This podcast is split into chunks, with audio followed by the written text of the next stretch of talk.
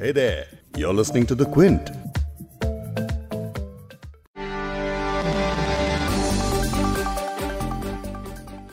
आफत भरा साल 2020 जाने वाला है और नए साल 2021 को लोग नई उम्मीदों के साथ गले लगाने वाले हैं।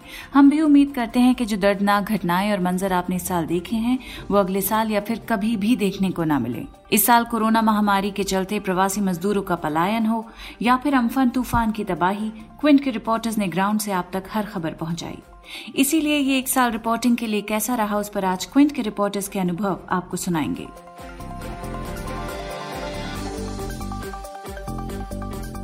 क्विंट हिंदी पर आप सुन रहे हैं बिग स्टोरी हिंदी, मैं हूँ फबीहा सैयद। आज पॉडकास्ट में इस साल क्विंट के जिन रिपोर्टर्स ने जो बड़ी खबरें कवर की हैं, उन पर एक नज़र डालेंगे। पहले बात करेंगे क्विंट के रिपोर्टर ऐश्वर्या अय्यर से।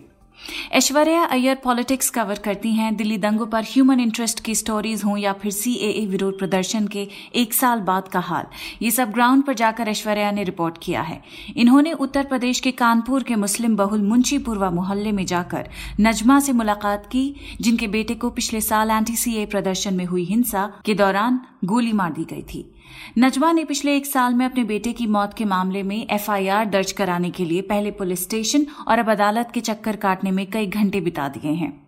विवादित सीए और एनआरसी के खिलाफ प्रदर्शन पूरे भारत में हुए। खासकर उत्तर प्रदेश में दिसंबर 2019 में इन प्रदर्शनों ने एक खूनी और हिंसक रूप ले लिया। यूपी पुलिस के साथ हिंसक झड़प में मारे गए तेईस लोगों में से तीन कानपुर से थे। रईस, आफ्ताब और सैफ। क्विंट आपको इस हिंसा के बाद उनके घरों से ग्राउंड रिपोर्ट की सीरीज़ की पहली रिपोर्ट पेश कर रहा है। गए थाने बता रहे हैं कि रिपोर्ट लिखाने गए तो वो लोग ने लिखा नहीं। तुमने ये कैसे मतलब कह दिया कि हाँ पुलिस वालों ने गोली चलाया? हमने मेरे बच्चे ने बताया। कैसे हमको समझ ले कि तुमने नहीं चलाया? तो कह ही नहीं सकते पुलिस वाले कि हमने नहीं मारा है। हम दावे से कहेंगे कि तुम्ही ने मारा है। मेरे बच्चे ने तो बताया बताया, वीडियो देखा हमने। अरे उस वीडियो में तो मतलब यही है, गोली चला रहे हैं लोग। वो कह रहे हैं, मारो, जाने ना देना, मारो। तो क्या है? कि मतलब ऐसा है, पाँच लाख वो वो फलाने इस इंस्पेक्टर आए थे। वो कह रहे हैं, पाँच लाख ले लो, उन लोग से कह दो, पाँच पाँच ले लो और ख़त्म कर दो, आगे ना बढ़ाओ ये केस को। तो हमने कहा, ऐसा नहीं है। उनसे कह दो, हमसे, हमने कहा, उनसे हमारी बात कराओ। हम कह देंगे, हमसे दस ले लो अपना लड़का मरवा दो जब हम समझे।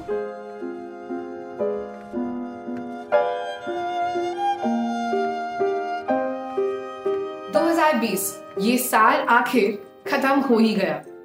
अगर हमें साल को ऑन ग्राउंड रिपोर्टिंग एक्सपीरियंस की नज़र से देखें तो इस साल में बहुत कुछ हुआ है, जिसकी वजह से बहुत विचार आते हैं। दिल्ली में जनवरी के महीने में जे एन यू के हॉस्टल में जो अटैक हुआ था वहाँ पर हम थे और हमने कुछ ही घंटे बाद लोगों से बात करी कि क्या हुआ था और क्या मॉब मॉब अटैक था और कैसे लोगों को मारा पीटा गया था और कैसे उनके रूम वगैरह तोड़े गए थे तो हम थे वहाँ पे पूरी रात के लिए। उसके अलावा जो फरवरी में जो दंगे हुए थे नॉर्थ ईस्ट दिल्ली राइट्स में, जहाँ पे 53 लोग मरे गए, मारे गए वहाँ पर भी हम थे। हम वहाँ पर तब थे नॉर्थ ईस्ट दिल्ली में, जाफराबाद में, जब जब दंगे शुरू नहीं हुए थे जब सिर्फ़ लोग यहाँ और वहाँ इकट्ठा हो रहे थे और चिल्ला रहे थे। लेकिन हमारे सामने हमने देखा कि कैसे वो नारेबाजी पत्थरबाजी बन गई और कैसे फिर पुलिस आई और टेयर गैस शेलिंग हुई और फाइनली यू नो ये वायलेंस हुआ, ये दहशत हुआ जो हमने देखा। हम वहाँ पर हम और अपने जो हमारे और रिपोर्टर्स हैं, हम सब ग्राउंड पर थे उस टाइम पर। और ना ही तब ग्राउंड ज़ीरो पे हमने नॉर्थ ईस्ट दिल्ली राइट्स पे रिपोर्टिंग करी बट उसके बाद भी कुछ महीनों बाद जब अरेस्ट होने लगे लॉकडाउन के बीच में कोरोना वायरस के डर के बीच में जब अरेस्ट होने लगे, हमने उन उन अरेस्ट के बारे में भी रिपोर्ट किया। हमने कोरोना वायरस को बेहतर समझा और फिर निकलने भी लग गए तो हमने फिर कुछ अबाउट थर्टी रिपोर्ट्स करे होंगे एक्सक्लूसिव क्विंट के लिए, जहाँ पर हमने बहुत सारे स्टोरीज करे कंप्लेंट्स को, की जाँच करने के बाद चार्ट शीट्स हिंदी इंग्लिश में पढ़ने के बाद एफ़ आई पढ़ने के बाद। तो वो एक बहुत ही, एक बहुत ही ज़बरदस्त लर्निंग कर्व रहा हमारे लिए, क्योंकि पैंडमिक था एक तरफ़ से और दूसरी तरफ़ से आपको रिपोर्टिंग करनी थी और सही तरह रिपोर्टिंग करनी थी। एक इशू के साथ रहना महीनों तक पैंडमिक के डर के बावजूद अपने फैमिली का प्रोटेक्शन उनकी हेल्थ को नज़र में रखते हुए। वो एक बहुत ही दिलचस्प टाइम था हमारे लिए। अगर मेरी कोई, अगर मेरी कोई एक सबसे बड़ी लर्निंग रही है इस साल, वो ये है कि आप पत्रकार हैं, आप स्टोरी नहीं है। मतलब जो आपके विचार हैं उस पर हम रिपोर्ट किसी को रिपोर्ट नहीं करना चाहिए। आपके विचार आपके विचार हैं, लेकिन जो स्टोरी है वो वो लोग हैं जिनका आप इंटरव्यू ले रहे हैं, जिनसे आप बात कर रहे हैं। तो उनको अपने लिए बात करने दीजिए। आप कैमरा के पीछे रहिए, आप लिखिए उनकी बातों को। लेकिन आप अपने विचारों को स्टोरी बनाने की कभी भी गलती मत करिए। सबसे बड़ी लर्निंग सॉरी हमारे लिए इस साल के लिए यही रही क्विंट के त्रिदीप मंडल ने लॉकडाउन की शुरुआत में प्रवासियों की पलायन पर एक वीडियो किया था। त्रिदीप खुद इन माइग्रेंट लेबरर्स के साथ चल पड़े थे। अगर गाड़ी नहीं मिली तो भाभी जी आपके डेढ़ सौ किलोमीटर चल के जाएँगे? क्या करेंगे सर? बैठ बैठ के जाएँगे सर बैठ क्या बैठ दो दिन पहुँचेंगे तीन दिन में पहुँचेंगे बहुत पड़ेगा। अच्छा अच्छा। तो आप यही आप नोएडा में नौकरी कर रहे थे ना? क्या काम हाँ करते हैं? राजगिरी मिस्त्री। राजगीर हम मिस्त्री थे तो आप नोएडा में क्यों नहीं रुक गए? कहाँ रुके सर? मकान मालिक रुकने नहीं दे रहे हैं क्या करें? अच्छा क्या बोल रहे हैं मकान वाले मकान मालिक ये बोल रहे हैं किराया चढ़ेगा आप पे। कब हाँ। तक किराया चढ़ाएँगे? काम एक महीने बंद है। अच्छा और खाना पीना का क्या है? बच्चों के लिए तो- दूध वगैरह? कुछ भी नहीं है सर। भूखे यहाँ पर क्या करेंगे?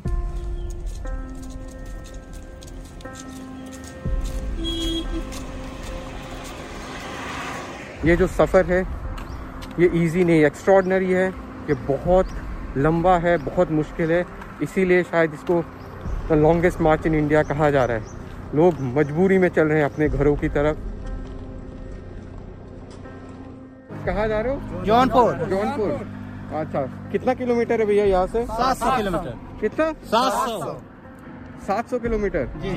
तो सात सौ किलोमीटर तक कैसे जाएँगे। सर देखेंगे रास्ता में अगर गाड़ी मिलेगी तो ठीक है नहीं तो पैदल जाएँगे। भैया एक चीज़ बताओ आपको अ, कितना टाइम लगेगा बनारस तक पहुँचते पहुँचते? लग जाएगा दस दिन। जेब में पैसे वैसे हैं? नहीं है। नहीं है? नहीं है। ये यहाँ से आजमगढ़ तक चल के जाएँगे और यहाँ से आजमगढ़ का रास्ता कितने किलोमीटर का है? आठ किलोमीटर आठ सौ किलोमीटर। 800 किलोमीटर। ये बोल रहे हैं कि 800 किलोमीटर पैदल चल के जाएँगे और आप कहाँ नोएडा से ही निकले अभी? हाँ हाँ नोएडा निकले छलेरा से। तो आपको ये सही नहीं आता नहीं था कि आप यहाँ नोएडा में ही रुक जाते वहाँ जाने से अच्छा? रुके थे हम लोग तो का बोलो अब काफ़ी दिन अब महँगाई देख ही रहे हो क्या कंडीशन है। हाँ। खाने पीने की सारी समस्या इसलिए जो हम लोग निकल गए हैं पंद्रह बीस दिन से बैठ के खा रहे थे। अयोध्या का रहने वाला हूँ। हाँ। तो हम लोग काफ़ी टाइम से यहाँ से जब से ये लॉकडाउन हुआ जब से फंसे हुए थे यहाँ पे तो चल हमें बहुत दिक्कत हो रही है ना खाने के लिए कुछ है ना काम है ना कुछ है परेशानी हो रही है। इतनी ज़्यादा दिक्कत हो गई तो हम लोग पैदल पैदल ही अब निकले हुए जाने के लिए। ऐसे करके हम लोग सोचे कि चलो पैदल पैदल चलेंगे हो सकता है गवर्नमेंट हमारी गवर्नमेंट या योगी सरकार कुछ इस तरीके से बसेस अगर कुछ चलाए ताकि हम लोग अपने घरों तक तो कम से कम पहुँच सकें यहाँ से। कुछ नहीं है पैसे नहीं है बस पानी की बोतल ली थी एक वो भी आधी ख़त्म हो गई है। देखो कितनी देर चलती है। और खाने के लिए तो हम लोग के पास कुछ है ही नहीं है अभी। अभी तो किसी को नहीं पता कि थोड़ी थोड़ी देर बाद बढ़ा रहे हैं ये। हाँ। अभी तो आगे और बढ़ेगा। तो आपको लगता है आप लखनऊ तक पहुँच जाओगे पैदल? पैदल पैदल पहुँचेंगे क्यों नहीं पहुँचेंगे घर वाले चिंता कर रहे हैं। हाँ।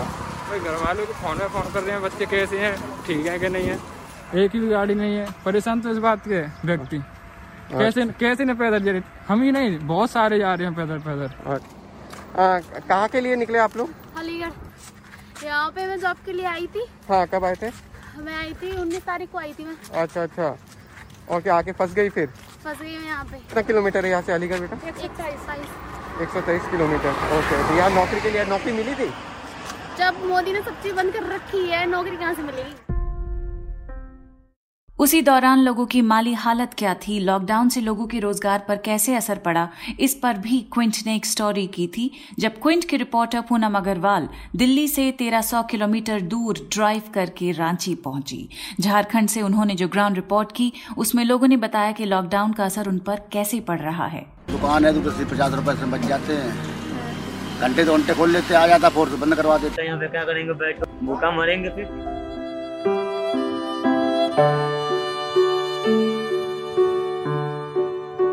जब हम फ़ील्ड पे थे, जब मैं फ़ील्ड में थी तो मेरे लिए शायद उस समय फ़ील्ड में लोगों से बात करना, हकीकत जानना ज़्यादा इम्पोर्टेंट हो गया था। तो ये ये चीज़ मन से कहीं ना कहीं चला गया कि हाँ वायरस तो है, लेकिन साथ ही अपना काम भी करे। तो वो जब हमें, हमने देखा कि दिल्ली में ख़ास तौर पर कोविड के केसेस बढ़ रहे हैं, हॉस्पिटल्स में बेड्स अवेलेबल नहीं थे लोगों के लिए, और किस तरह से पेशेंट्स जूझ रहे हैं एडमिशन के लिए अपने रिलेटिव क्योंकि ये वायरस एक ऐसा वायरस है कि इमीडिएटली अगर आप इंसान को पेशेंट को आइसोलेट ना करें तो फैमिली में भी और लोगों को खतरा रहता है वायरस होने का। तो उस कारण भी फैमिलीज़ भी किसी तरह कोशिश करके हॉस्पिटल्स में बेड्स वेंटिलेटर्स उस समय काफ़ी शॉर्टेज भी थी। तो उसी दौरान मैं हॉस्पिटल भी गई जीटीबी हॉस्पिटल और एलएनजेपी हॉस्पिटल हॉस्पिटल का विज़िट भी अपने आप में एक बहुत बड़ा एक्सपीरियंस रहा उस समय, क्योंकि जो कि वो मई और जून का महीना था तो उस समय हम हम ये भी सोच रहे थे कि क्या पीपी किट पहनकर हम सड़क पे रिपोर्टिंग कर पाएँगे नहीं कर पाएँगे। और आ, ये एक चैलेंज इसलिए भी बहुत था क्योंकि गर्मी के कारण पीपी किट में आप जानते हैं कि वो पूरा वेंटिलेशन रोक देता है। तो जब मैंने एल के बाहर पीपी किट रिपोर्टिंग करने की कोशिश की तो आ, उस समय एहसास हुआ कितना डिफ़िकल्ट रह, रहता होगा कि डॉक्टर्स जो कि घंटों पीपी किट पहन कर पेशेंट्स का इलाज करते हैं।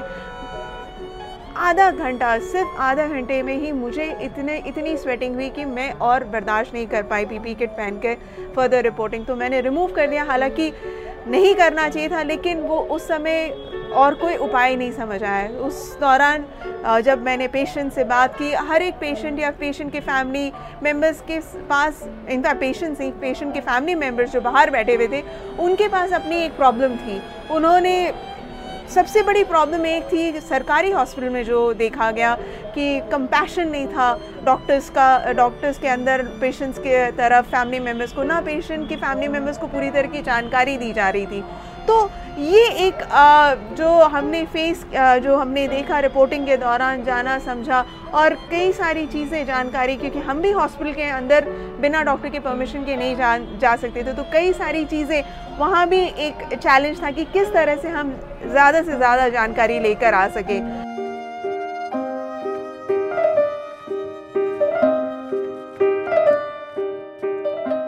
पूनम उस वक्त अपनी रिपोर्टिंग के दौरान एक ऐसे लड़के से भी मिली जिसका नाम था सतवीर और जो अपने ठेले पर अपनी कुल गृहस्थी लेकर निकल पड़ा था।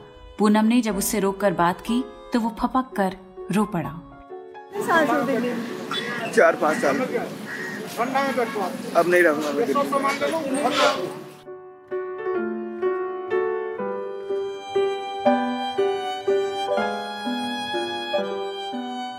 सतवीर की कहानी देखने के बाद आप में से कई लोग आगे आए और उसकी मदद की। यहाँ तक कि सतवीर को क्विंट की स्टोरी के ज़रिए एक नौकरी भी मिली। जब संक्रमण का खतरा ज़्यादा था और भारत में लॉकडाउन इस तरह लगाया गया कि इसे दुनिया का सबसे सख्त लॉकडाउन कहा जाने लगा, तब कई न्यूज़ रिपोर्टर्स अपनी जान की परवाह न करते हुए आप तक खबरें पहुंचाती रही।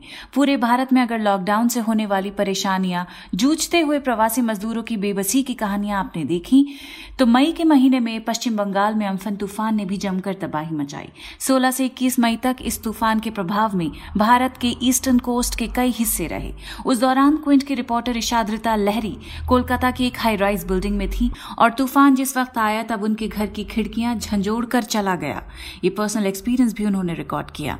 इनका घर कोलकाता की एक गेटेड सोसाइटी के इकतालीसवें माले पर था। इनका ये व्लॉग आप देख सकते हैं। उसके अलावा अम्फन से होने वाले नुकसान की कवरेज भी इन्होंने की है।